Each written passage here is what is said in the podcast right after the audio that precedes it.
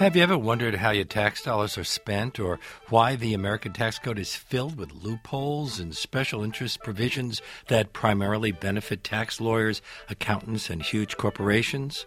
With Tax day fast approaching. It's this coming Tuesday. We thought it would be a good time to talk about taxes on today's Please Explain. And we're talking with T.R. Reid, a best selling author, longtime correspondent for the Washington Post, its former chief of the, its Tokyo and London bureaus. His latest book is A Fine Mess A Global Quest for a Simpler, Fairer, and More Efficient ta- Tax System. A look at why our tax system is so needlessly complicated and where our hard earned dollars go. It's published by Penguin Press, and I'm very pleased that T.R. Reid could join us for today's Please Explain. Welcome back to our show. It's been a while. Leonard, great to be back. I love your show. God, it was great to hear Coltrane just now. And we, uh, by the way, we invite our listeners to join the conversation at 212-433-9692. If you have questions about taxes or the tax code, give us a call, or you can write to us on a show page at wnyc.org slash Lopate or on Facebook or Twitter, where our handle is at Leonard Lopate. So, T.R., when did Americans start paying a federal tax? Well, we had a an income tax for like three years to pay for the Civil War in the 1860s, and then they killed it. And then in the late 19th century, taxes were largely property taxes and import taxes, so farmers paid them, and really rich people didn't pay much. So in 1913, we established the federal income tax. This is the tax we love to hate today, but it was incredibly popular because at first it was only paid by the Rockefellers, the Vanderbilts, and the Astors. It was aimed at the super rich and a very popular tax. And then to pay for the two world wars, that high class tax became a mass tax. Everybody had to pay. What happened to the tax code between 1913 and today to the point where we now have 73,000 pages of IRS regulations? Yeah, it's crazy. I asked the Commissioner of Internal Revenue if anybody at the IRS has read the whole tax code, and he laughed at me. No, nobody could read it all. Uh, what happened is uh, lobbyists and corporations and lawyers started making inroads and saying, well, my particular client really needs this particular break. There's always a justification, you know, it's always done supposed to do good for something.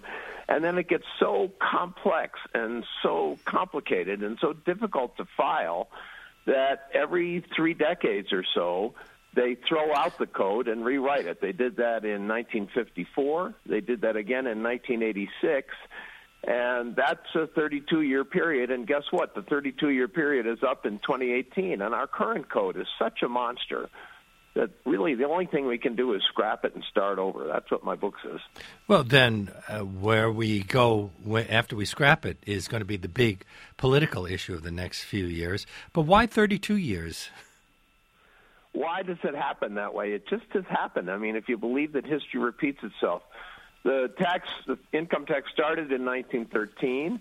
They got around to a big revision in 1922, and then 1954, 1986. I think it's not a coincidence. I think it takes about 30 years for the thing to get so complicated and so full of exemptions and loopholes and allowances and credits that the only thing you can do is get rid of them all. And if you do that, well, then people lose some deduction that they really like, but in return, you get lower rates and a simpler code, and that political trade off has worked three times in American history. President Trump has pr- promised a quote phenomenal tax reform. Do we have any idea of what that might entail? Well, he had at least four different tax plans during his uh, campaign. I think what it's almost certainly going to include a lower corporate tax rate, and that makes sense. Uh, the American corporate tax rate is higher than almost any other country, so that's a competitive disadvantage for our companies.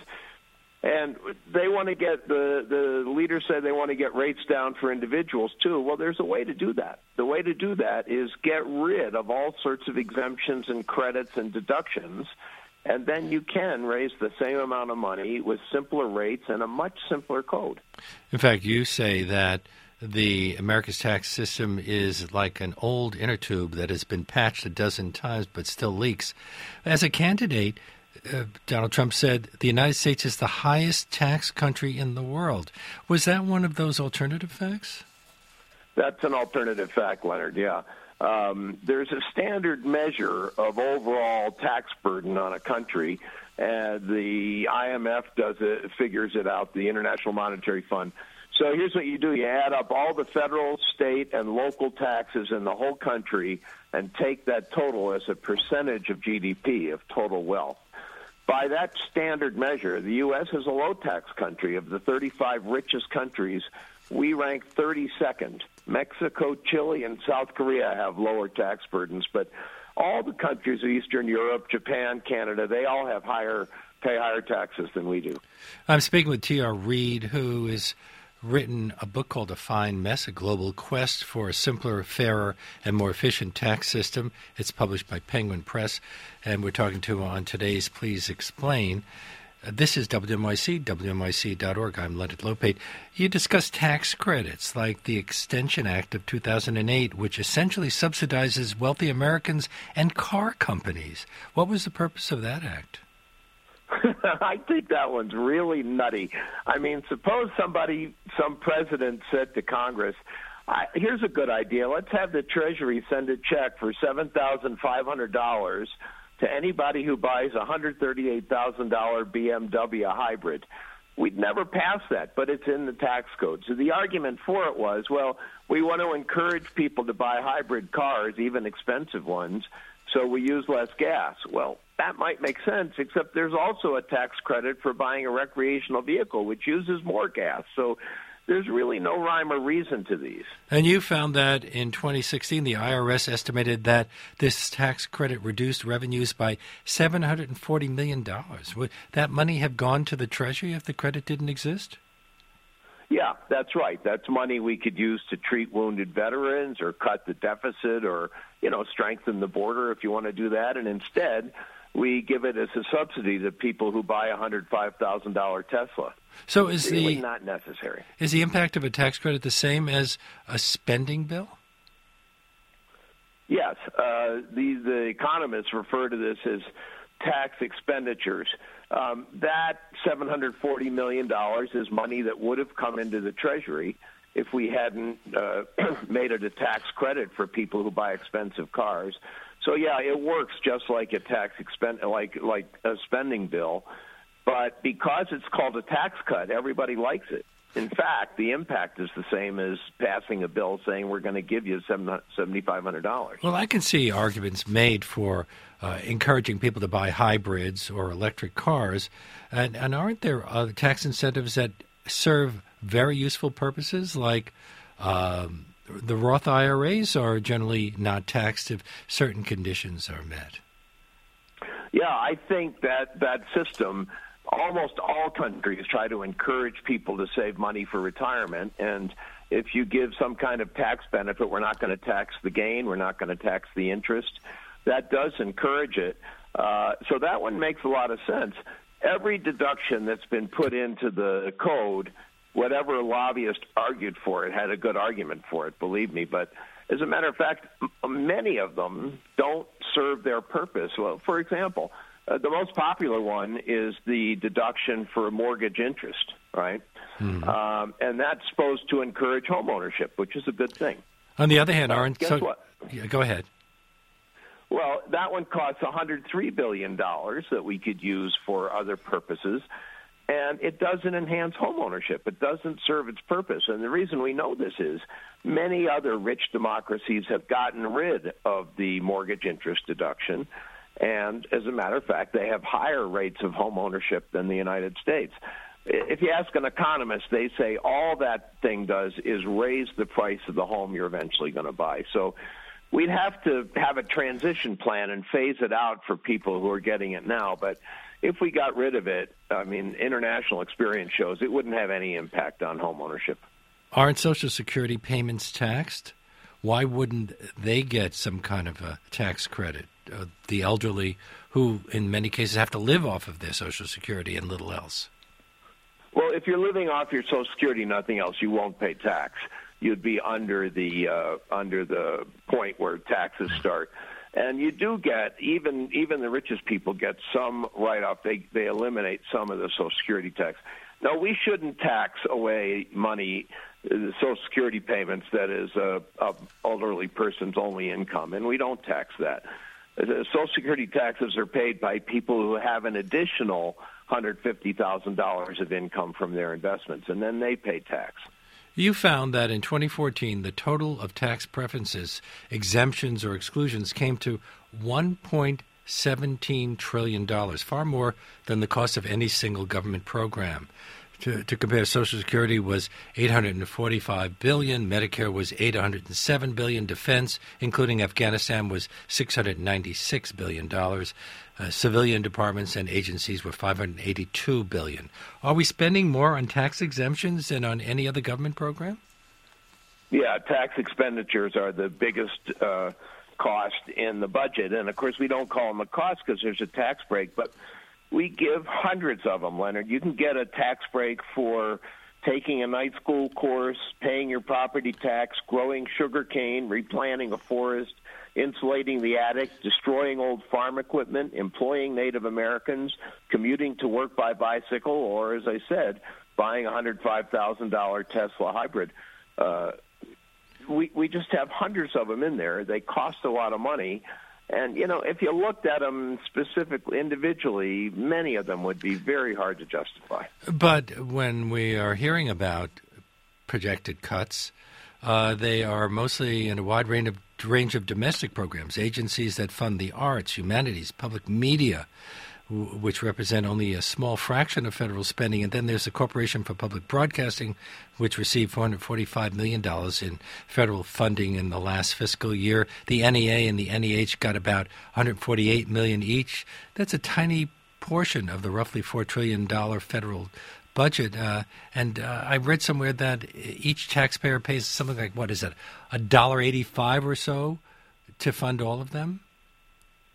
Yeah, exactly right. And uh, it, as you say, any of those grants to arts institutions, radio, public radio, public TV, is smaller than the amount we lose through these tax credits, mainly most of which go to really rich taxpayers. So if we cut down on those and or just demanded that they make sense, then the extra revenue would be there to pay for public TV.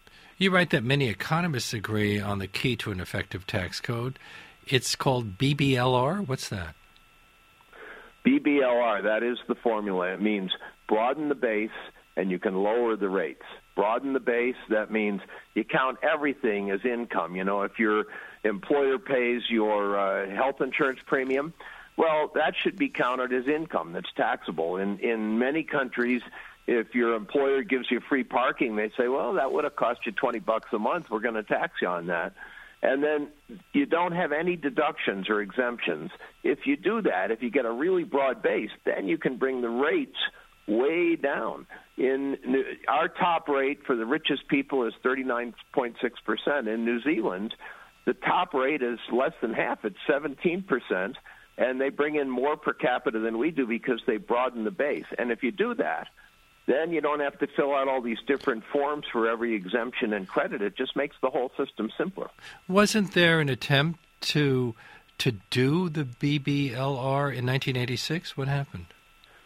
We did it. Yes, that was the the most respected tax reform in American history. You remember, I, as we said, we reformed the tax code in 22, 54, and 86 every 32 years for some reason. And the 86 one, that's what they did. They knocked out all sorts of deductions and credits and exemptions and brought the rates way down. The top rate and for the income tax went from 70% to 28%. And they brought in just as much revenue because they got rid of all those exemptions and credits. It used to be you could write off the interest on your car loan. You could write off the interest on your credit card loan. And we eliminated that in 86 and got a simpler code and lower rates. And my book says other countries have done this. We ought to do it too. Well, we did it in 86. What happened? Uh, as a matter of fact, uh, revenues went up. Uh, we didn't lose any revenue. And then here's what happened the lobbyists came in one by one and went to their favorite members of Congress, and gradually, almost all those giveaways and loopholes got stuck back into the code. And, you know, they kind of do it anonymously. They don't say this is a giveaway for General Motors or for Citibank. They say, here's a credit for a company that was incorporated in Delaware on October 16, 1913. Well, you know, that's General Motors. They just never say so. So they all got back in there, and then to raise the amount of revenue you need, they had to raise the rate. So the rate went back up. The top rate is now 39.6%. I'm speaking with T.R. Reid, longtime Washington Post reporter. His latest book is called A Fine Mess A Global Quest for a Simpler, Fairer, and More Efficient Tax System. It's published by Penguin Press. And we will continue our conversation after we take a break. And remember, we invite your calls at 212 433 9692. You can write to us on our show page at wnyc.org or on Facebook or Twitter, where our handle is at Leonard Lopate.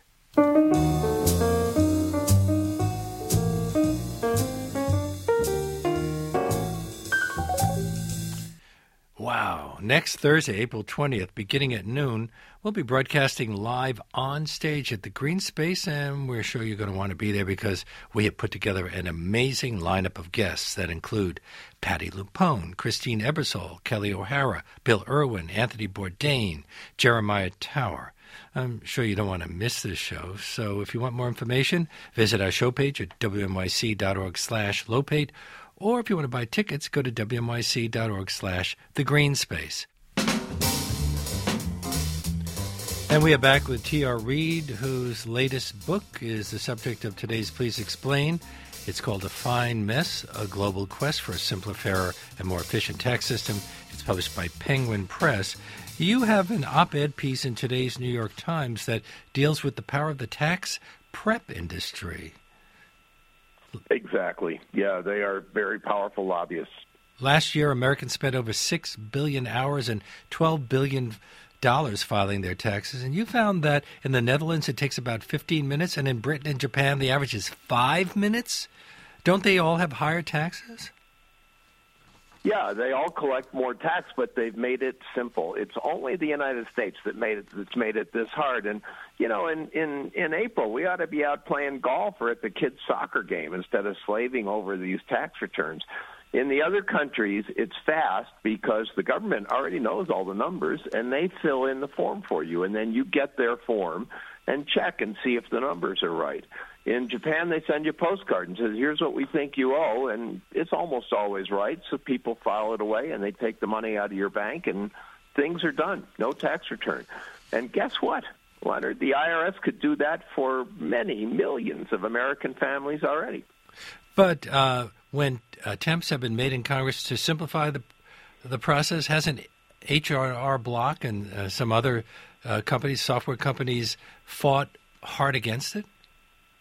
Yes, they uh, they report their lobbying expenses and they uh, H&R Block, other tax preparation firms, Intuit, the firm that makes the tax software TurboTax, they have spent millions lobbying against these bills. They call it government competition because uh, the basic idea is you do all the work and they make more money. Uh, the IRS could do this for everybody. It would be simpler for us. It would be more accurate because, you know, one of the millions of people every year enter the right number on the wrong line on one of those forms. And then you get a letter from the IRS, you go back and forth. That could all be eliminated. And in most countries it is because the government does the work for you. But uh, doesn't if they do the work for you, they don't know how much money you've given to charities and and uh, nonprofits. So, uh, would you eliminate that as well? Uh, well, most Americans who give to charity take the standard deduction, and the IRS knows what the standard deduction is for you and your family. Uh, only about a third of taxpayers itemize their deductions and list their contributions. In Britain, you can write off contributions, and the system there is when you make a contribution, the charity reports it to the government. So the tax code, the tax department knows that you made this contribution. That gives you that gives them a check to make sure the contribution was made, and it makes it easy. You don't have to fill out a form because it's all done for you. We have uh, a lot of people calling in. I'm going to try try to take some of those calls. Claire from Monmouth County, you're on the air. Hi, can you hear me? Yes, Claire. Okay. So I have a question about the about the earned income tax credit. Um, mm-hmm. I'm a divorced mother of five. Thankfully, three of my children are out of college with jobs. Um, one of I claimed, um, but two of them were in college last year, and so mm-hmm. um, I mean, it's my understanding that it's about the earned income tax credit is about having kids in college. So I I I received it for one child last year, even though last year I had three kids in college. Does that make sense? Um, no, yes. only two. Um, well, but it happens. So I had my taxes. Um, they were um, they do like I'm divorced and don't have much money these days. Unfortunately, yeah. Used to have a different life, but um, anyway. Um, so I've got them done for free, but I think they may be a, AARP volunteers, like at the local library. And yeah, right, so yeah. I, I questioned it, but he didn't seem to, you know, he said, well, you know, I put the right birthdays in, and and it's telling you you're not eligible this year. Does that make sense? The rules are incredibly complicated, but if you got it last year, the rules haven't changed. So no, that doesn't make sense. You ought to get the earned income tax credit for the same uh, under the same circumstances that you got it last year because the rules didn't change. This is a problem with our tax code. Everything is complicated, and uh, tax credit for low income families is one of the most complicated parts of it. Um, as a, as a, if you if you're relatively low income and have two kids in college, you want to get that help back and ask somebody else for help. Now, hasn't it been suggested that the earned income tax credit will be eliminated under the new Trump proposals? Yeah, that's certainly one of the ideas floating around, and it is, it does cost some money. Um, you know, we need to help people who are trying to pay for education to move up in the world, and the earned income, doing it through the tax code is a way. It's a complicated way. It might be better to do it through some other federal agency, but that's how we do it now. And uh, then you get uh, problems like Claire has. It, it's so complicated to fill out the forms and figure out what you get that many people who ought to get this help don't get it. A lot of, uh, over the years, we've heard a number of people uh, running for president who have proposed flax, flat tax. Uh, flat tax is uh, the most recent one. Ted Cruz, uh, especially. Um, you found that it uh, that it is in a, at least a half a, a dozen countries uh, who've tried, or at least a dozen countries have tried it. Has it succeeded? Uh, only for for a brief while. Uh, what my book points out is any idea that people have had left or right to fix our tax code some country has tried it. And you're right, the flat rate tax that Republicans often promote was tried in about 12 Eastern European countries after they left the Soviet Union. And here's what we found for the first seven or eight years, these countries had no investment capital. Just about everybody was poor. And for five or six years, it worked pretty well. They did get more investments. And then once the economy turned down in 2008, they just couldn't raise enough money. So most of the flat tax countries have had to give it up and go back to graduated taxes. In any case, it's really not right for a country like ours with such a big disparity of income. We need the graduated rates. We've always had them to even out inequalities. Didn't uh, do we have a boom economy after World War II when we had much higher tax rates for the wealthy? Yeah, top tax rate in 1950s was 90 percent. Well, did anybody pay 90 percent? Well, Ronald Reagan says he did. You know, he was a one percenter. He was a movie star in the 50s, and in his in his memoir, he says a he paid paid at 90 percent, and b he stopped making movies about October of every year because he was only going to get 10 percent of the money that he earned for it. Not sure that's right, but that's what Reagan said. Yeah, people did pay, and yet the economy boomed. It was one of the most uh, uh, successful economic uh, decades in our whole history. So why did we abandon that? Thing, uh, then we started cutting the rates back, and uh, there's some sense. I, I like the idea of lower rates. It just makes things simpler, and um, you, you just people are more likely to comply. We rely on voluntary compliance. And the lower the rates, all economists see this, the more people are willing to pay the tax they owe. But gradually the tax was cut. And then in the 1990s, because of federal deficits, two presidents, first Bush and then Clinton, raised the tax rate. And guess what? The 1990s was one of the biggest economic booms the United States has ever seen. So the idea that raising rates stifles the economy it has not been borne out in American history. The trickle down theory doesn't work. Well, that's the other one. The argument is if you cut rates, you'll get more revenue and everybody will do better. It sounds great, doesn't it? Something for nothing. Unfortunately, it's never worked. You know, George W. Bush gave us the two biggest tax cuts in American history. He said it would create 25 million new jobs. In fact, revenues went down, and four years later, we entered the worst recession in 75 years. So, the idea that you can cut tax rates and bring in more revenue, a beautiful idea, would be great if it worked. Unfortunately, it doesn't. Ani from Port Washington, you're on the air. Hi, thanks for taking my call. I live on Long Island, but I have a an apartment in New York City, which I rarely use. My husband works in New York City more than half the year, um, and just because he has access to a place to stay in New York City, we have to pay a residency tax. Seems like that's a, a tax that we're paying based on something that's theoretical, not on something that's, actually reality. So I was just wondering if you had any thoughts about that. Yeah, well, that's New York City getting what it can from people who have a second home. They do that, I think, to all second homeowners in New York, regardless of how long you stay there. Your your complaint is with Mayor Bill and the City Council, and uh, but isn't the argument that, that win that one? Isn't the argument that people come here, they take the money, they get their money, and then they take it out of the community, money that they earned in the community? Don't they have some responsibility for supporting the city? That would be the city council's argument. Yeah, that's why they tax that. And the other thing is, many of the people who keep a pied a terre in New York City can afford the tax. So why not tax people who can afford to pay? I think that's their thinking. Let's take another call. Michael from Queens, you're on the air. Hi, how you guys doing? I was listening to what you were talking about, especially the last caller. And I took a graduate course in 2009 on finance and discovered uh, about quantitative easing and how that helped us get out of the last recession. And I'm a tax to spend liberal, but the more I think about the way the modern banking system is, the fact that we're thinking about things like universal income, we are basically in a getting moving towards a non-cash economy where everything is just moving between accounts.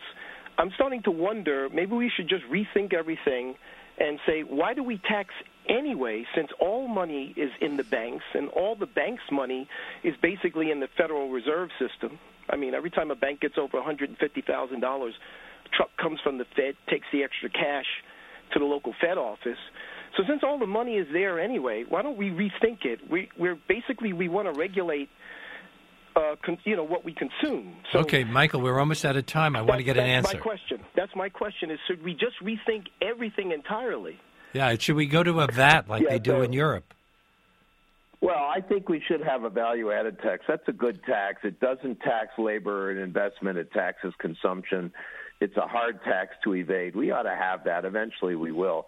He's talking about taxing bank accounts, and you know what, Leonard? Some countries have done that. When Greece got in bad trouble, big trouble, they said anybody who's got more than it was about one hundred twenty thousand dollars in the bank, we're just going to take four percent of it. Uh, it's it's that's a pretty draconian way to raise money. Uh, the income tax is probably better. It just ought to be made simpler so that Americans wouldn't have to spend hours in April getting the dumb thing done. A listener wonders if we were to do away with tax benefits for supporting certain groups, charities, and the like, wouldn't that do away with an incentive to make that donation? Well, I'd say no. And the reason I say that is many countries have gotten rid of the charitable deduction, and there's a standard pattern for about one or two years. Deductions stay the same or drop, and then they go back up again at the rate of income increase. People give money because they want to help others. It, it's not for the tax deduction. And as a matter of fact, most of the people in America who give money, you put money in the plate at church, or you you know you give some money to the football team at the annual dinner. Uh, they itemize deductions. They don't get that deduction anyway. So, uh, no, I, I think history has uh, experience around the world has shown when you cut that deduction, people still give money. Corporations give money because they want to help their community and because they want their name on the new library. I mean, if you said to XYZ Corp, you can either have your name on the library you're building or you can get a tax deduction, they'd take the name every time. So I think we don't need the charitable deduction to encourage Americans to give to charities. We're very good at doing that. TR, we have very little time left, but I was wondering what what history tells us about the ideal tax codes for stimulating an economy. Has there been any ideal tax code? Yeah, well, there are now. I mean, when I asked the World Bank, they sent me to New Zealand and Australia, and what they've done is they've done the BBLR, the broad and base lower rates uh, you tax everything, you tax it at a very low rate, and then people make decisions based on business decisions or personal choices, not to avoid or deal with tax issues because the tax is such a small rate you don't have to. And that's what most economists say is the ideal BBLR. And we did it, as we said, in 1986. We ought to do it again for the new Internal Revenue Code of 2018.